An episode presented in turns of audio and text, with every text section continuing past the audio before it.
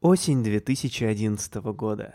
Мне 21, доллар стоит 32, новейшая модель iPhone называется 4S, и все с этих iPhone 4S чекинятся в Foursquare. Ну, представил себе картину, да? И вот в этот, что может быть более романтичным, чем этот период? И в этот период я впервые пошел в кино с женой. С будущей женой в тот момент еще. Вот мы с ней впервые вместе пошли в кино, и я помню, на какой фильм. Это был фильм «Ромовый дневник». Помнишь такой фильм? Смотрел его? С Джонни Деппом. Да, с Джонни Деппом. Наш любимый Джонни Депп. Вот такой вот был фильм, такой вот был первый поход. Но прошло все удачно, да, раз стала женой? Как видишь, да. Фильм, значит, выбран был правильно. Джонни Депп не подвел. В конце концов, она выбирала. Да. Еще вот мне запомнился с первых фильмов, на которые мы с ней ходили, вот тоже в первые месяцы знакомства. Мы ходили на фильмы «Прислуга». Кстати, очень понравился. Там и Эмма Стоун снимается. И фильм «Опасный метод». Да, а нормально, что ты выделил сейчас? Там и Эмма Стоун снимается. Теперь уже нормально, столько лет. А в «Опасном методе», там и Кира Найтли есть. Кстати, вот я хотел бы выделить.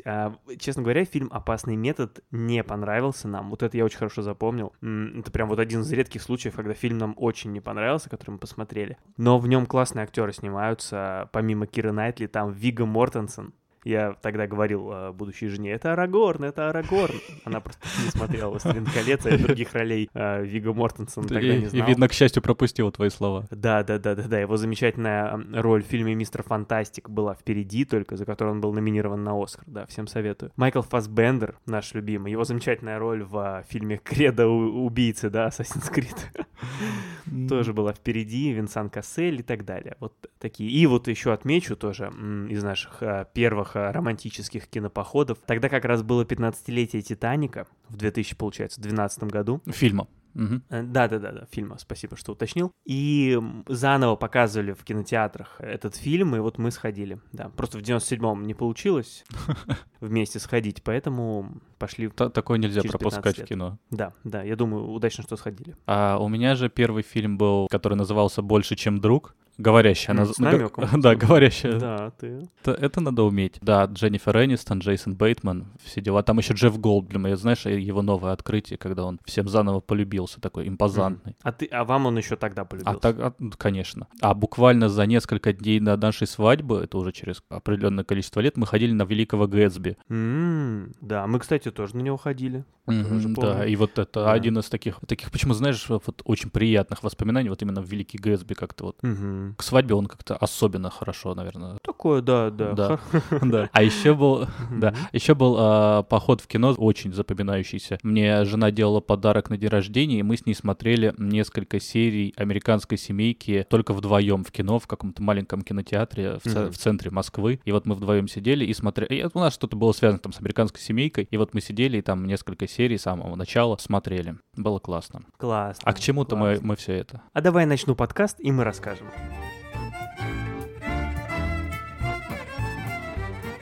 Привет каждому слушателю! С вами подкаст «Еще полчасика». Самый романтичный подкаст о кино. Подкаст, в котором мы пытаемся разобраться в этом великом искусстве. А кто такие мы? Это романтик и комедиант. А кто есть кто, решать вам. Меня зовут Максим Матющенко, и со мной, как всегда, в 51 раз Макс Чконе. Привет. Привет, Максим. Привет, наши дорогие слушатели. И да, мы сегодня будем говорить про любовь. Точнее, будем говорить про романтические фильмы. В каком бы то ни было их воплощении. Мы поговорим и про смешные романтические фильмы, немножко грустные романтические фильмы. Но главное, что в них во всех очень много любви. И вообще, знаешь, я вот пару слов хочу сказать, как зародилась идея этого выпуска. У нас есть традиционный наш любимый выпуск про Хэллоуин, в котором мы всегда стараемся посмотреть что-то ужасное, ужаснуться, испугаться. И вот там прошлой осенью мы тоже выбрали 5 фильмов, чтобы посмотреть. Вот, может быть, вам посоветовать фильм ужасов, да, из этого списка. Ну и также следом, что следующее сразу приходит на ум после праздника Хэллоуин?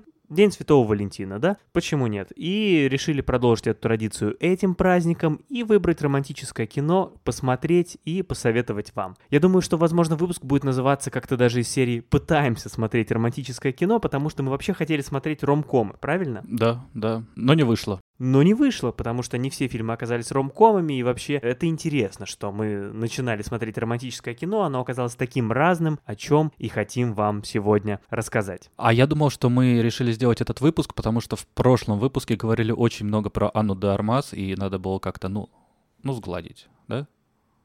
Как-то вот... А уже неловко, уже неловко. Да, есть. Давай я сглажу тем, что скажу, что я сегодня специально пытался подобрать слова. Розовое поло и слова, да. Но со словами точно не получилось. С пола, как оказалось, тоже, потому что сейчас такое освещение, что мне кажется, какая-то морковная футболка у меня получилась в итоге. Выглядит оранжевой, я не спорю, да. Вот, да, о чем я и говорю, да. Но вот ты просто знаешь, что она розовая. Теперь знаю, спасибо. И все, кто хочет посмотреть на розовое поло Максима, который идентифицирует себя как оранжевая или наоборот, а приходите к нам на YouTube. Ладно, давай посмотрим, что у нас за первый фильм. И наш первый фильм называется «Дождливый день в Нью-Йорке». Уже романтично, да? Дождь. Прекрасно. Мне кажется, что уже... Нью-Йорк. Да. Уже на уровне названия этот фильм можно записать в романтический, и это абсолютно справедливо. «Дождливый день в Нью-Йорке» — это фильм 2019 года. Режиссер его Вуди Аллен. Режиссер и автор сценария. А в ролях отметились Тимоти Шаламе, Эль Фаннинг, Селена Гомес и другие замечательные звезды, о которых мы тоже сейчас обязательно поговорим. О чем, собственно, фильм? Фильм рассказывает про молодого человека по имени Гэтсби. О, как совпало. Закольцевали. Очень быстро закольцевали, все, да. В принципе, на этом можно завершать выпуск. Итак, Гэтсби, молодой человек из состоятельной нью-йоркской семьи, учится в колледже где-то в под Нью-Йорке, и у него есть девушка по имени Эшли, которая совсем из другой части Америки, она из Аризоны, дочь банкира, то есть они такие немножко разные. Вот они встречаются, и школьное их, колледжное издание отправляет Эшли в Нью-Йорк взять интервью у известного кинорежиссера. И вместе с ней отправляется Гэтсби, чтобы показать ей свой любимый город. Но события в Нью-Йорке идут немножко не по плану. Главные герои оказываются в разных ситуациях, по отдельности друг от друга. Эшли затягивает круговорот общения с звездами в мире кино, а Гэтсби встречается случайно или не случайно с какими-то своими старыми знакомыми, родными. В общем, тоже у него непредсказуемо идут дела. Вот, собственно, такой вот фильм. Случайно встречается с Селеной Гомес. Просто. Что может произойти еще в Нью-Йорке? Чего еще ожидать от Нью-Йорка, да? Я буду брать интервью у Роланда Полларда. О, боже мой, это же прекрасно. Как тебе это удалось? У него новый фильм выходит осенью. И сначала интервью заказали Присцилле Маккейн, но у нее мононуклеоз, и послали меня. Мононуклеоз в этом колледже в обязательной программе. Но слушай, Эш, тебе страшно повезло. И когда это? Это 28 числа, в субботу. Ясно. Здесь, на кампусе?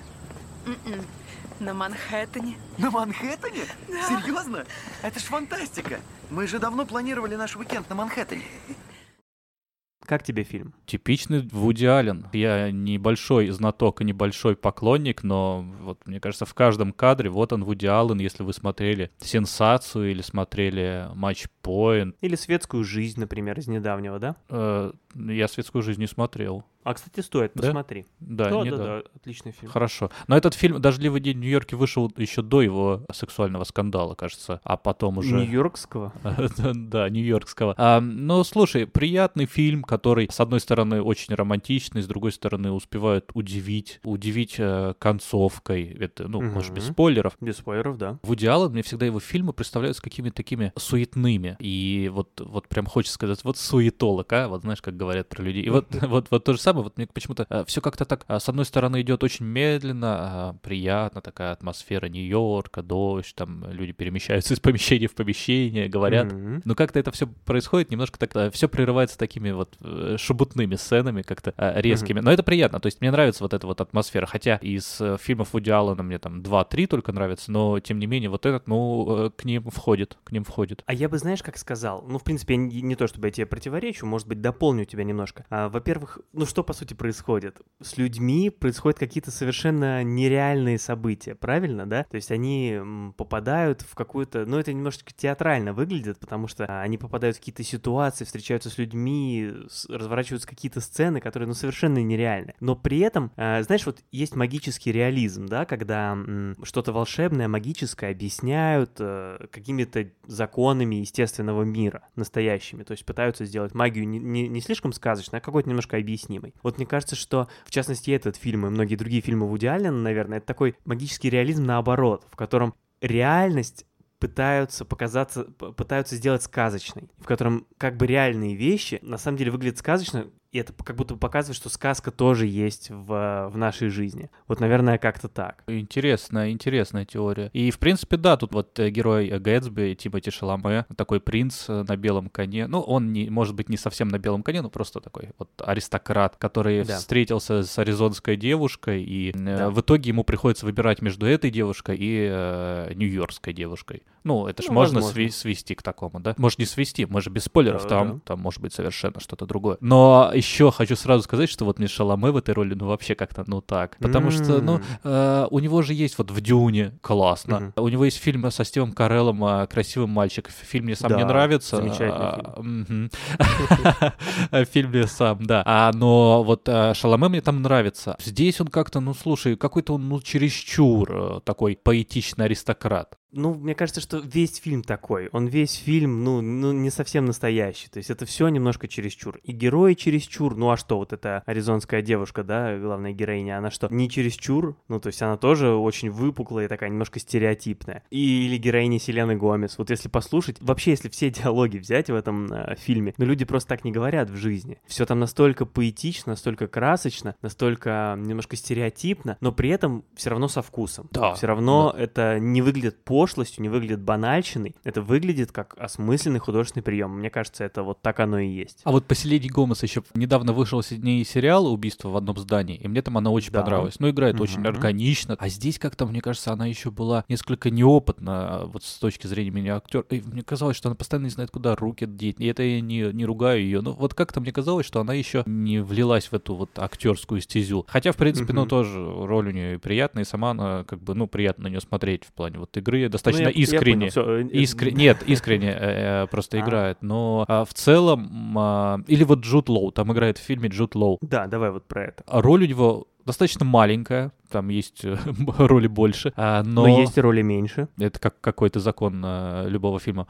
И Джуд Лоу, он здесь тоже, его роль, мне кажется, мог бы сыграть, в принципе, любой. То есть это был просто Джуд Лоу. Даже мы с тобой. Да, ну то есть он... Но только вдвоем, поодиночке все-таки не потянули. Да, ну и то, может быть, не так, чтобы как Джуд Лоу, но это не та роль, вот в которой видится прям Джуд Лоу. Ну хорошо, а вот если уж ты затронул Джуда нашего Лоу, там, да, как я сказал, есть эти вот персонажи кинозвезды, такая троица их. Это их играют Лив Шрайбер, Джуд Лоу и Диего Луна. А как тебе Шрайбер и Луна? Шрайбер очень понравился. Вот Шрайбер, да, мне он зацепил, там он появляется уже где-то в минуте, наверное, на 7-й, там 10-й фильм. Да, довольно рано. И сразу вот он, ну вот настолько верится в его, он играет там режиссера. Да. Ну это вот настолько как раз Вуди Алленовский персонаж, и вот от него оторваться вообще сложно. Диего Луна хорошая роль, хорошо сыграна, и от нее, ну, не хочется требовать. Ну, в принципе, нет, вот Диего Луна, даже, я бы даже сказал, что очень хорош, потому что не было какой-то переигрывания чего-то, знаешь, слишком, вот как вот мне казалось в Тимоти Шаламе. Потому что Эль Фаннинг, да, у нее персонаж стереотипный, вот этой вот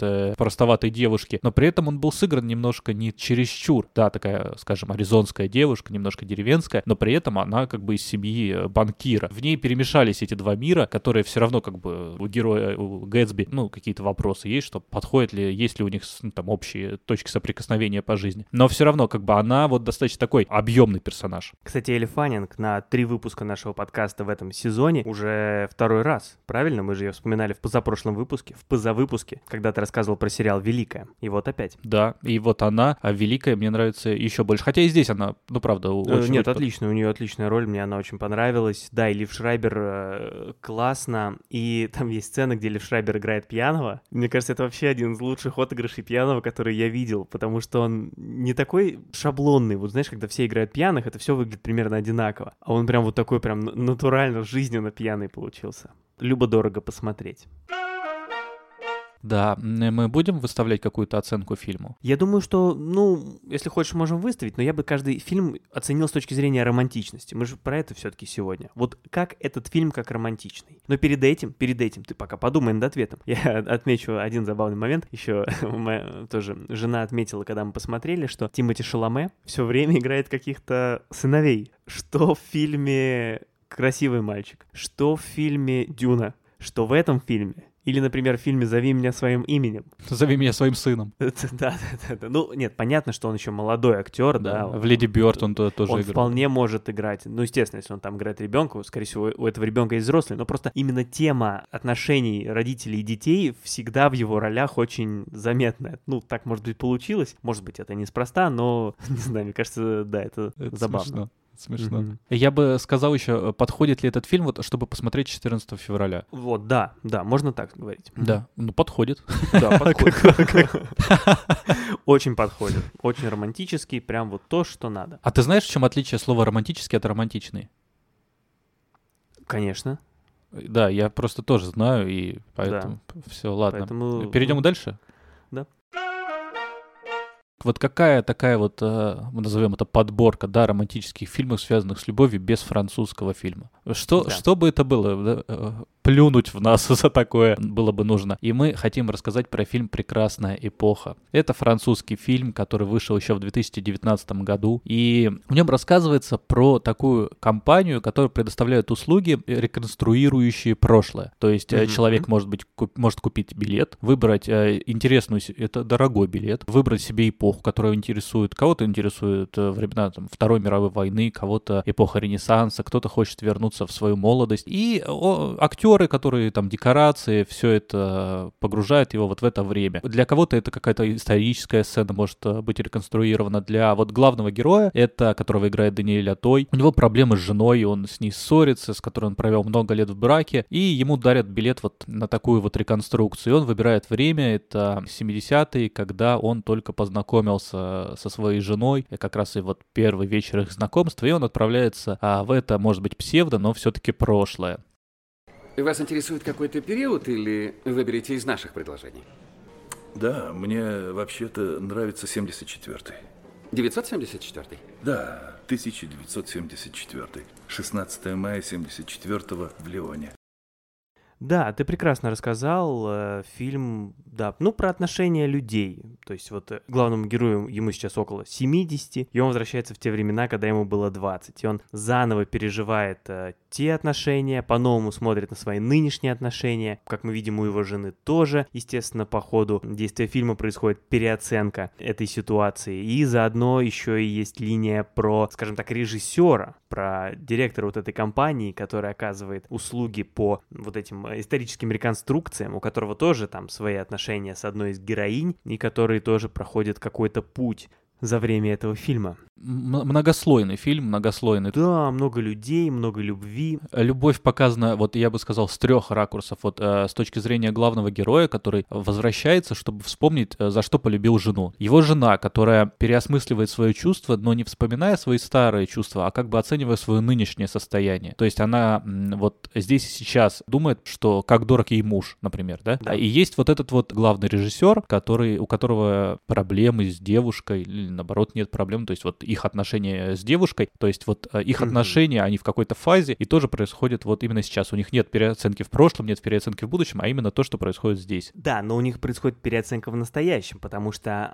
он тоже по-другому смотрит на нее в ходе этого фильма. Как бы это не то чтобы спойлер, это вообще не спойлер, да, что его девушка, с которой у него отношения, это актриса, которая вот выполняет роль в этих вот всех постановках. Где-то она играет там французскую королеву, где-то она играет официантку, а здесь вот она, выступает вот для главного героя, тоже она играет его жену в молодости. В целом, не знаю, мне фильм понравился, он эту историю рассказывает как-то, с одной стороны, просто, но, с другой стороны, получается и как-то свежо. Может быть, из-за того, что французское кино, да, как-то немножко непривычно это было, какая-то французская культура, да, они вот со своей стороны это рассказали. Довольно любопытно было понаблюдать за самой этой реконструкцией, потому что это не совсем путешествие во времени. Я когда вот немножко там описание фильма посмотрел, как он называется, я подумал, что это будет что-то из серии «Путешествие во времени», но нет. Главный герой, он вполне понимает, что происходит, он знает, что это постановка, он там смотрит наверх и видит сверху какие-то строительные леса. Он общается с людьми и понимает, что они актеры. То есть вот это интересный подход. То есть здесь нет совсем переноса, тут какая-то частичная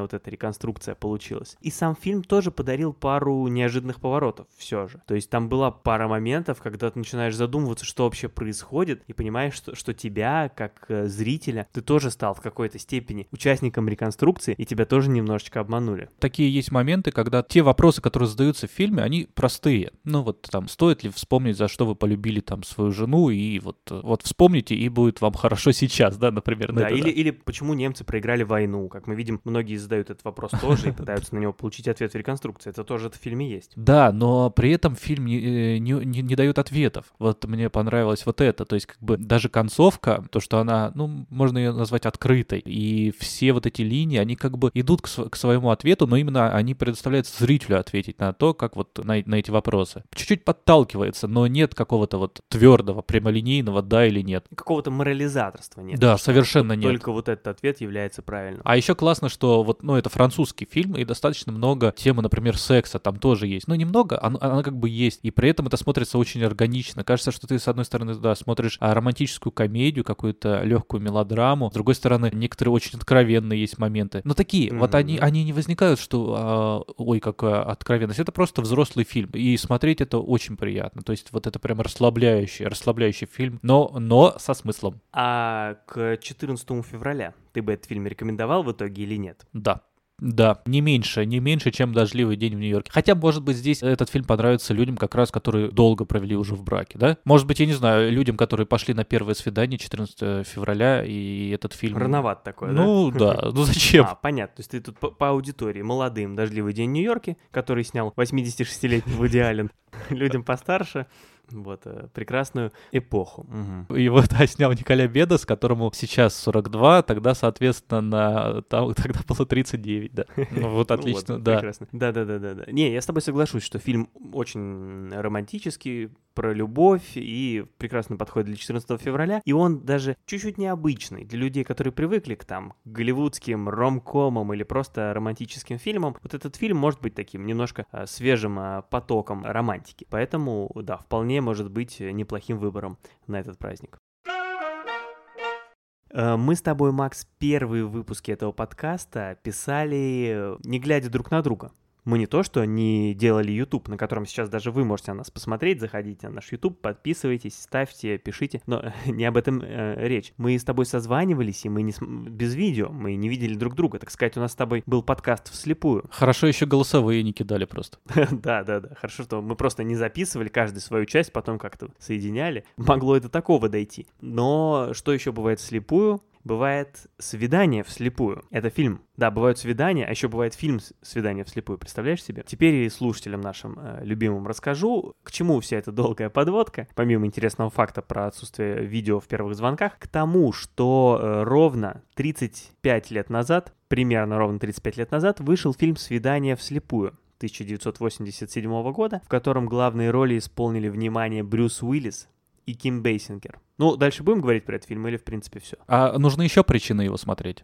Ну, хорошо, давай тогда расскажу, о чем он в двух словах. Фильм рассказывает историю Уолтера Дэвиса. Он трудоголик, он работает, забывает про личную жизнь, естественно, у него нет там какой-то второй половинки. И для работы, для рабочей встречи, для праздничного ужина с клиентами все должны прийти с парами. Ему нужно найти себе хотя бы кого-то, и он никого не может найти. И вдруг ему брат советует родственницу жены, которая недавно приехала в город и как раз хотел бы с кем-то сходить на свидание. Ее зовут Надя, кстати. Такое прекрасное американское имя — Надя. И Уолтер берет Надю с собой, но забывает или пренебрегает советом брата, который говорит, что Наде нельзя пить. И сама Надя об этом говорит. Да, и сама Надя об этом говорит Уолтеру, да. Поэтому, наверное, все-таки он не забывает, а именно пренебрегает. И вот, конечно же, он ей разрешил пригубить, и, так сказать, вечер пошел не по плану. Я серьезно, Уолтер, у меня кое-кто есть. Надя Гейтс, кузина Сьюзи. Не хочу об этом слышать. Ты что, мне не доверяешь? Ты вправе мне не верить, но кроме шуток. Надя потрясающая женщина. Она недавно в городе и хочет завести знакомство.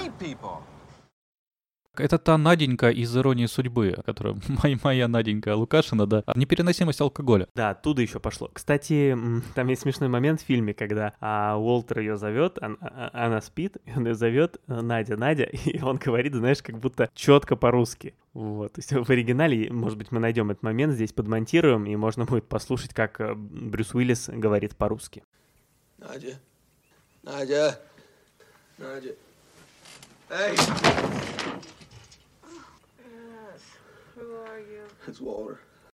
И второе имя Брюса Уиллиса — Уолтер. То есть он Брюс Уолтер Уиллис. Да, Б-У-У. Да. Ну, интересный. Да. Какой интересный... Да. Вот оно почему все было. Интересный какой факт. Да, вот же на русском... Тебе фильм?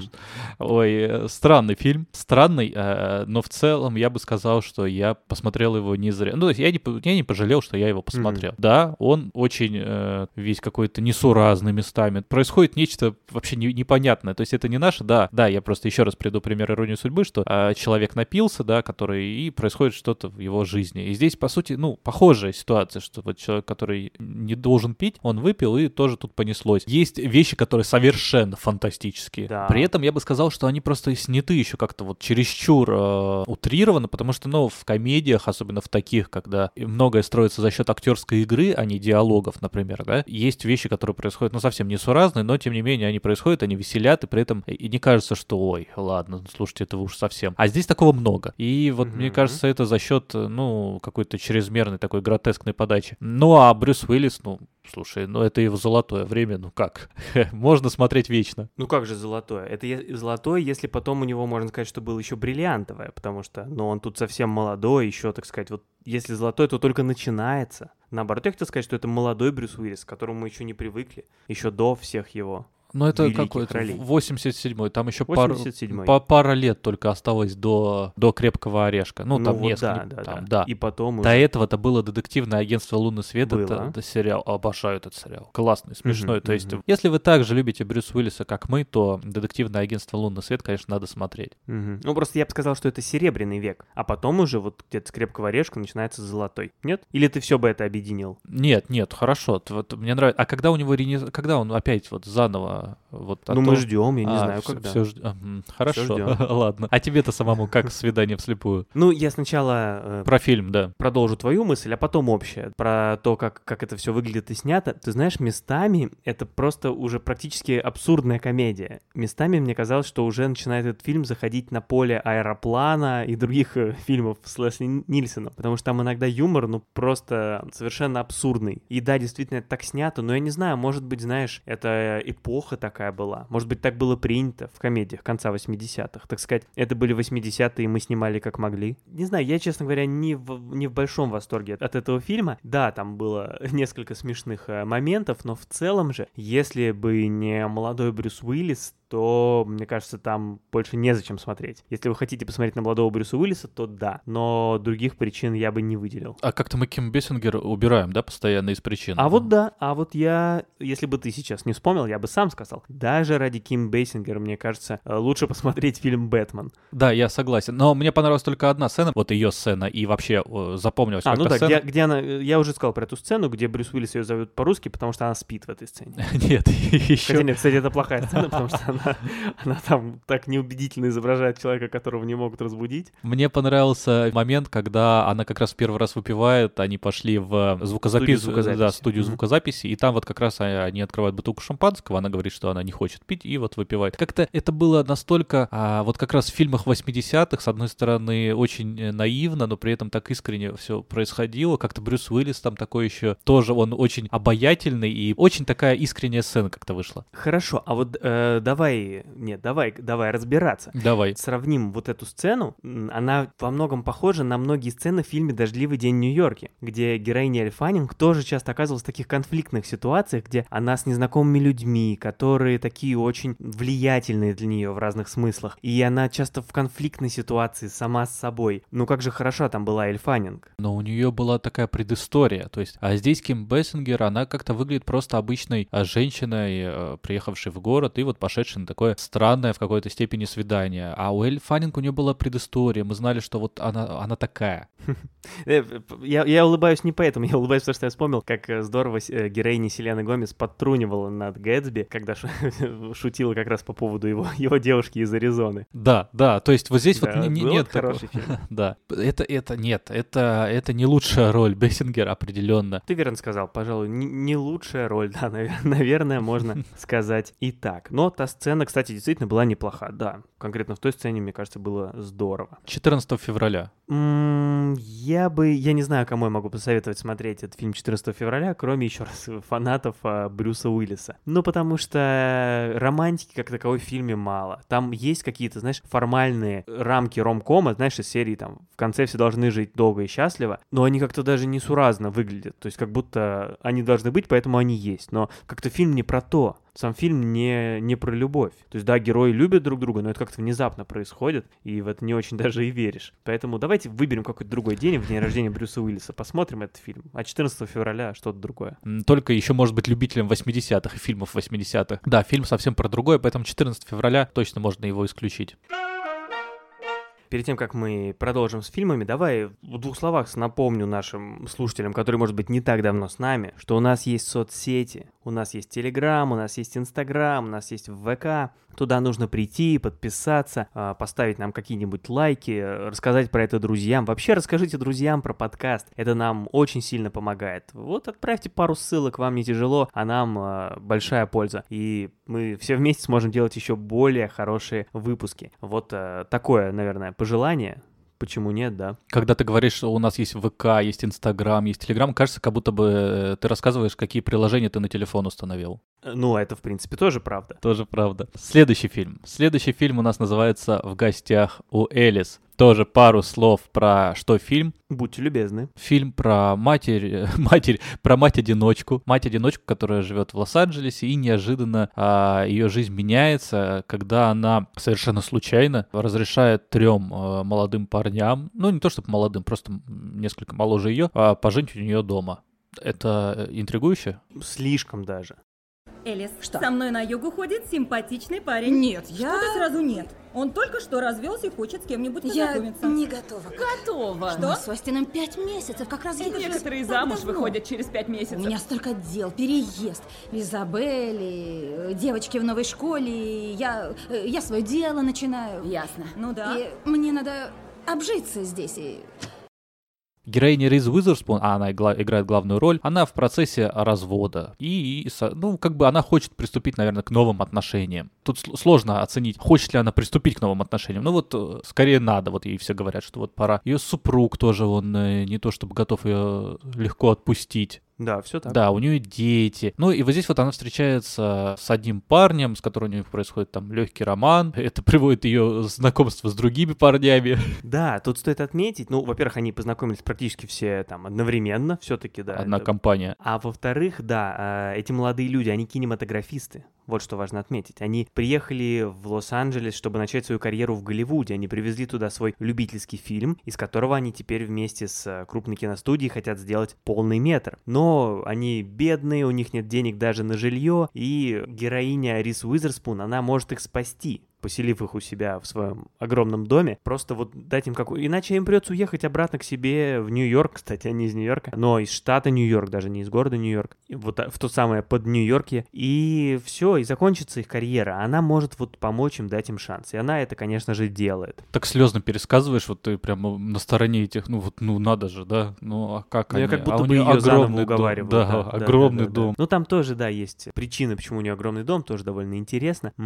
Во-первых, это самый такой классический ромком, наверное, из нашей 5-ки получился, правильно? Да, он по жизни самый классический ромком, а уж в нашем списке-то точно. Опять же, есть классическая ситуация, такое, знаешь, столкновение непохожих, да, то есть вот эти молодые парни, которые оказались вот в одном доме с ней, она их сильно старше, это другой город, они там какие-то молодые, у нее дети, и вот вдруг вместо там 40-летней героини Риз Уизерспун с этим ребенком на занятия едет этот молодой парень, помогает ей. Классическая ситуация, вот такие непохожие люди столкнулись, и получается весело. То есть вот вроде все по классике. Но при этом, знаешь, так все не банально, не пошло, интересно. То есть не то, что ты смотришь и думаешь, ну вот сейчас вот ты знаешь вот все, что будет с самого начала и до конца, еще не начав смотреть фильм, и все эти повороты, и настолько все обычно. Нет, здесь как-то все так смотрится свежо и порой даже неожиданно. В какой-то момент ты не ожидаешь, что вот так все повернется. Ты думаешь, ну я-то уже знаю, что сейчас будет, сейчас вот ты будешь. Давай я расскажу, сейчас ты меня потом запикаешь. Спойлеры. Да, я приготовил. В самом начале, да, приготовил пикалку. В самом начале героиня Риз Уизерспун с этим молодым парнем, ты думаешь, ага, ну сейчас они пи***ят. И они уже неожиданно. Ты думаешь, ну хорошо, значит, они сейчас весь фильм будут как-то вот туда-сюда б***ь, непонятно, а в конце они будут б***ь. Но нет, проходит 15 минут, и все-таки у них там все б***ь. Ты думаешь, ну хорошо, значит, сейчас они будут весь фильм туда-сюда, они б***ь, а потом все равно в конце б***ь. Но и тут снова неожиданно, в конце-то нет однозначного ответа. В общем, как-то вот, не знаю, мне это понравилось. На крючке держит фильм. Ты вот высказал один плюс, который мне понравился в фильме. Давай. Второй плюс — это Риз Уизерспун и Майкл Шин, который играл вот ее бывшего мужа. Но в остальном мне, в принципе, не очень понравилось. Мне не понравилось тем, что он как-то фильм как-то ни туда, ни сюда в плане, с одной стороны, он мог бы стать вообще очень неожиданной мелодрамой, ну или там драмеди, да, какой-нибудь комедии, даже ромком, но такой уникальный в своем роде. Вот как, знаешь, мы смотрели в прошлом году с Энди Сэмбергом и Кристин Миллиотти «Зависнуть в Палм-Спрингс». Прекрасный фильм. Просто очередная вариация, с одной стороны, на временную петлю, но с другой стороны, совершенно что-то новое. И здесь тоже могло бы пойти туда. Либо, наоборот, пойти в тот ромком, который ты смотришь и смеешься над его глупостью. То есть вот самый типичный ромком ты смотришь вот только, чтобы постебаться. Ну, слава богу, туда не пошло все-таки. И вот он как-то ни туда, ни сюда, и поэтому вот мне, честно говоря, было смотреть, скучновато. Мне не хватило романтики, и просто в ожиданиях именно к этому выпуску, да. И кроме Риз Уизерспун и Майкла Шеннона, мне, в принципе, не хватило и каких-то интересных актеров, может быть. Хорошо, подожди, а Рейд Скотт? Рейд Скотт, он играл продюсера, который помогает этим молодым людям, и мы его знаем по сериалу «Вип». Да, «Вице-президент». Не, я согласен, хорошо, ладно, если бы мы не смотрели сериал «Вице-президент», мы бы, конечно же, не обратили внимания. Просто есть вот эти вот три парня, да, но они какие-то... у кого-то там хотел Мэтта Деймона, Леонардо Ди Каприо и Брэда Питта, чтобы они играли 20-летних парней. Но это ты сказал, не я. Есть же много сериалов, да, вот играл бы тот же Рейд Скотт, он может быть чуть-чуть постарше просто, да, для их, хотя тоже много... хорошо, Энди Сэмберг. Дайте я покупаю, хочу билет в кино. Хорошо, давай еще двоих выберем. Давай, хорошо, давай Энди Сэмберг, пусть будет Джон Красинский. И Джордж Клуни. Нет, Джордж Клуни, он, конечно, хорошо выглядит, но и третий пусть будет кто-нибудь... Дэнни ДеВито. Да, Дэнни ДеВито, причем, как ты говоришь, да. Энди Сэмберг, он бы поднял совершенно другой уровень. Не слишком ли это комедийный актер? Максим, я слышу слишком комедийный, я слышу, это лучшее. Нет, это и некрасиво, и неправильно, потому что, как мы видели, по тому же фильму «Зависнуть в Палм-Спрингс», Энди Сэмберг вполне... Это больше, чем просто комедийный актер. Да. Слушай, а еще вот мы с тобой, когда обсуждали «Зависнуть в Палм-Спрингс», просто интересный факт, и мы говорили, что интересно, что фильм начинается в середине вот его пребывания, да, главного героя во временных петлях. Да, это очень интересно. И вот я прочитал, что в «День сурка», который, кстати, «День сурка» был недавно, что в «Дни сурка» изначально сценарий тоже предполагал, что мы в середину вот этого, ситуации попадаем. Это только потом переиначили, что мы, вместе с героем... Да, решили сделать более по классике, да. По-простому. Люди еще не были готовы тогда к временным петлям. Это теперь, после «Дня сурка», уже можно и с середины начинать. Интересный факт, интересный. А я так еще скажу, раз уж мы с тобой вспомнили Энди Сэмберга и фильм «Зависнуть в Палм-Спрингс», про который мы говорили прошлым летом. Прошлым летом же мы с тобой сделали выпуск про оценки, которые мы ставим. И мы как-то с тобой, когда тут обсуждаем, мы редко с тобой, кстати, не знаю почему, может быть, пора, ставим такие числовые оценки, но если уж говорить про цифры, фильм «В гостях у Элис» — это такая прям семерка, в моей системе координат. А вы можете узнать про систему координат более точно в том выпуске. Максим там очень подробно. Да, там все подробно рассказано. Да, очень подробно, 40 минут я объясняю, что значит каждая цифра. Это прям семерка. Крепкий жанровый фильм, который очень хорошо сделан. В принципе, чего от него ожидаешь, то и получаешь. Прям замечательно. Да, Я поставил ему, правда, 6, но...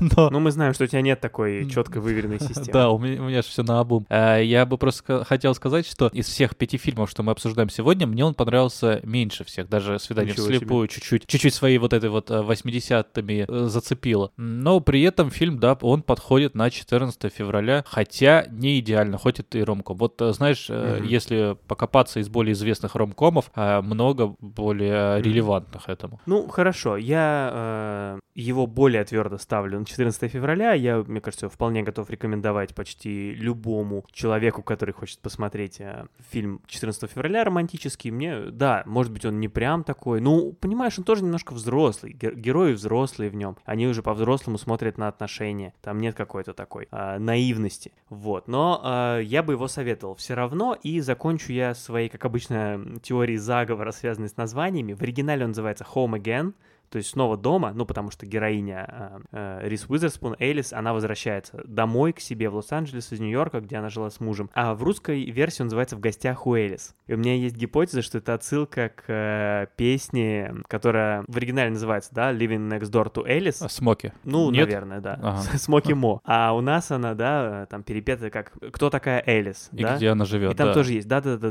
И там тоже есть. Ну, а мы такой компанией возьмем, да и припремся к Элис. То есть как бы в гости к Элис. И вот в гостях у Элис. Вот у меня есть такая теория в этот раз. Ну и напоследок, я не могу не сказать про этот фильм, именно мне хочется о нем начать говорить, фильм «Бесконечно белый медведь». Фильм 2014 года, самый старый в нашем списке, если не считать фильм «Свидание вслепую». Фильм 2014 года, который рассказывает про семью, в которой муж, жена, 2 детей, и они переживают непростые дни, связанные с тем, что у главы семьи, у этого отца, у него ментальное заболевание, то есть он психически нездоров. Биполярное расстройство. Да-да-да, маниакальное депрессивное расстройство, биполярное расстройство. И да, в связи с этим их семья, с одной стороны, разваливается, но с другой стороны, чтобы выжить в непростой американской повседневности, им все-таки приходится держаться вместе, потому что мама в этой семье отправляется в другой город, опять-таки в Нью-Йорк, из Бостона, они живут в Бостоне, она отправляется в Нью-Йорк учиться, и главному герою, которого играет Марк Руффало, ему приходится следить за своими 2 дочерьми, девочками школьного возраста, ну, потому что больше никак. Им надо как-то зарабатывать деньги, он не может найти работу, его жена должна отправиться учиться, а он пока вот присматривает за семьей в своем непростом состоянии, когда он пытается восстановиться после своего срыва. Мэгги! Это не психоз. Я здоров. Только что достал байдарку. Мы могли бы отправиться в парк Линкольна и устроить пикник. А не холодновато для пикника? Мэгги, я мужчина. Мужчины любят свободу.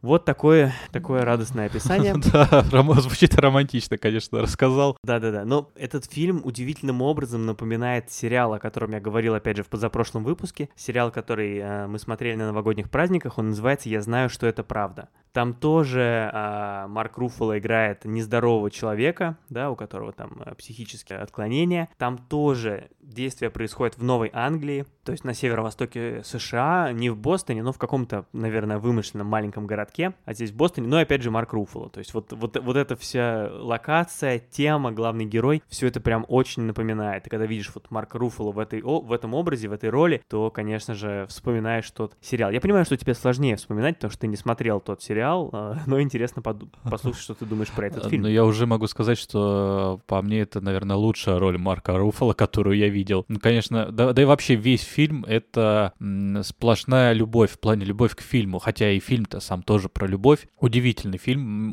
ну, вот, то есть как бы за весь нашу сегодняшнюю подборку я посмотрел его последним, и до этого у меня «Прекрасная эпоха» лидировал по вот внутренним приятным ощущениям, но «Бесконечный белый медведь» превзошел, он был у меня последним, и я «Прекрасная эпоха» сразу опустилась на одно место. Марк Руффало просто шедеврален, но настолько чудесная роль, очень...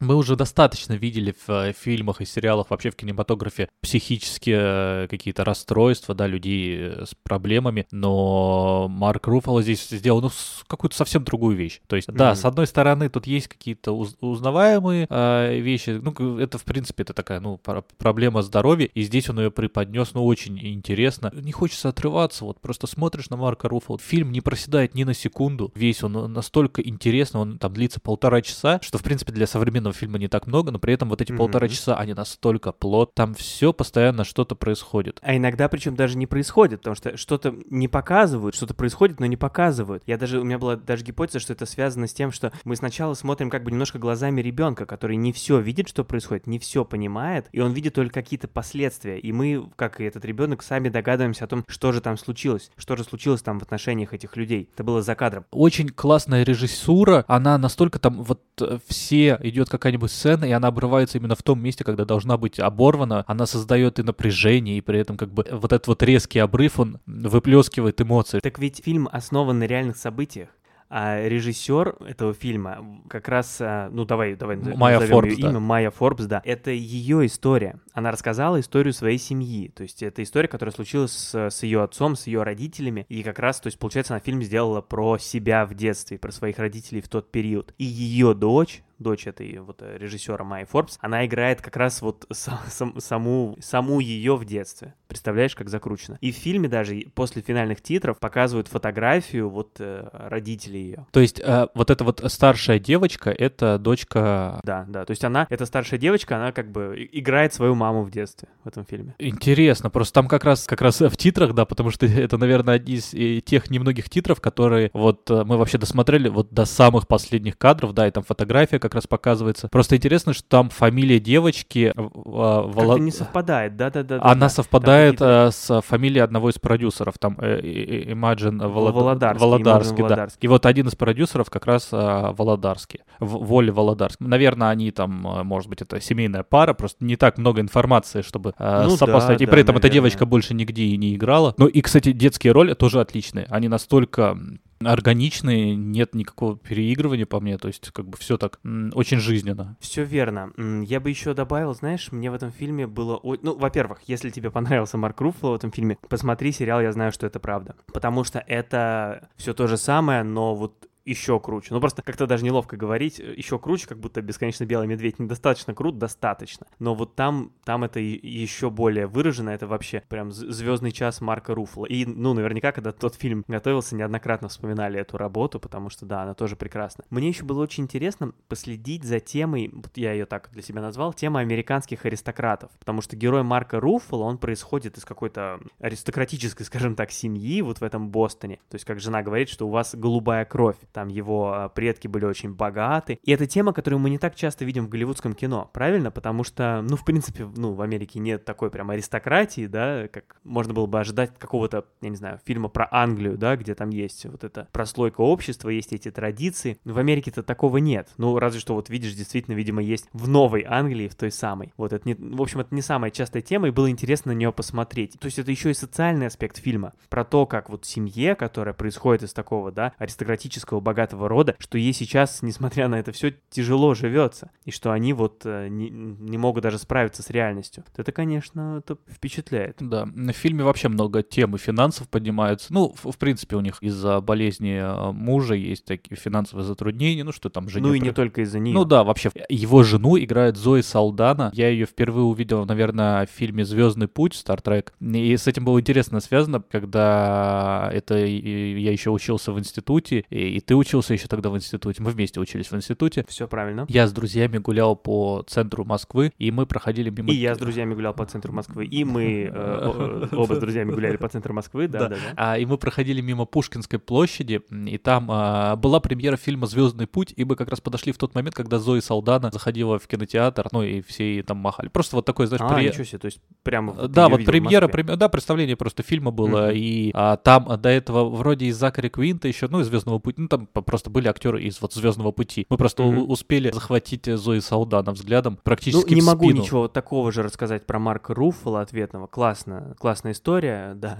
Я вот еще все-таки про фильм добавлю, знаешь, и вот тяжелая тема, конечно, очень у этого фильма, тяжелые события там происходят, но при этом нет ощущения какой-то, знаешь, спекуляции, выдавливания эмоций из зрителя. Нет такого, что тебе нарочито что-то тяжелое показывают, просто тебе как будто бы вот честно рассказывают эту сложную историю, не пытаясь как-то тебя дополнительно зацепить, не играют на нервах зрителей, я бы так сказал. То есть не то, чтобы его прям очень тяжело смотреть, но да, заставляет попереживать. Это фильм ближе к драме, но все равно он начинается вообще, кажется, как жестко как-то вот там. Он начинается с кадров, когда муж срывается, и ему приходится в реабилитационный центр лечь. И кажется, что дальше пойдет, ну, совсем такая тяжелая драма. А потом все как-то нет. Все переходит в то, как вот они из этой ситуации выкарабкиваются. Да, это не ромком, но при этом это не что-то очень тяжелое. Наоборот, ты смотришь на человека, который страдает от такого расстройства, но у него есть и взлеты, есть и падения, и это не от того, что это как бы у него есть из-за биполярного расстройства, а просто вот есть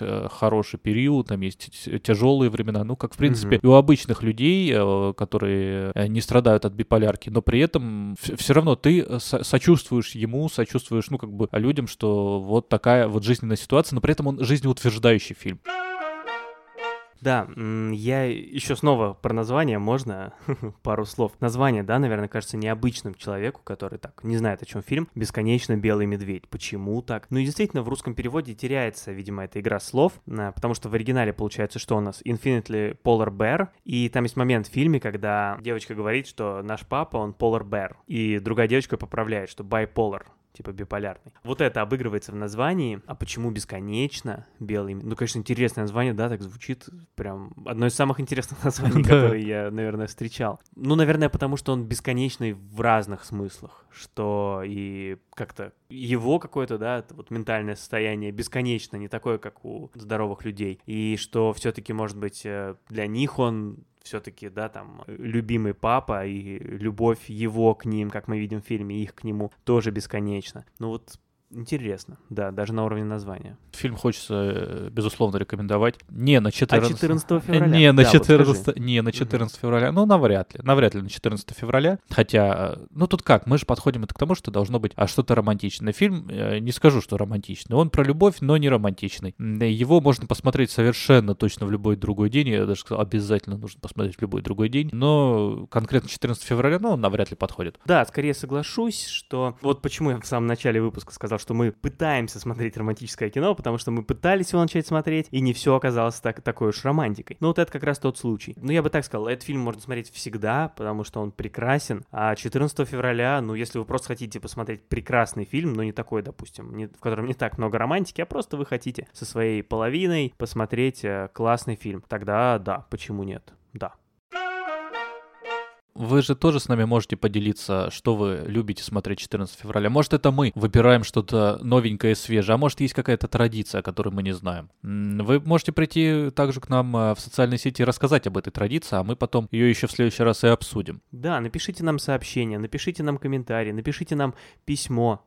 Будем рады его получить. Или сделайте самый большой шаг и станьте нашими патронами на Патреоне. Там можно поддержать наш подкаст, помочь ему развиваться. Может быть, мы рекламу повесим в центре Москвы с вашей помощью. С вашей фотографией. Да. А вы за это, как и все наши патроны, получите что-то приятное, нематериальное, может, какой-то дополнительный контент. Что-то там есть на Патреоне. Зайдите, посмотрите, какие там классные роли и что за них полагается. И присоединяйтесь к нашей команде, я бы даже так сказал. Ну а пока любите друг друга. Любите друг друга эти 2 недели до выхода следующего выпуска, и весь год, и дальше. И мы вас любим, и я тебя, Макс, люблю, чё уж там. Это взаимно. Будем рады. Это взаимно. Да. Спасибо. И мы любим каждого слушателя. Встретимся через 2 недели с очередным интересным выпуском. Ну а пока что, пока каждому слушателю.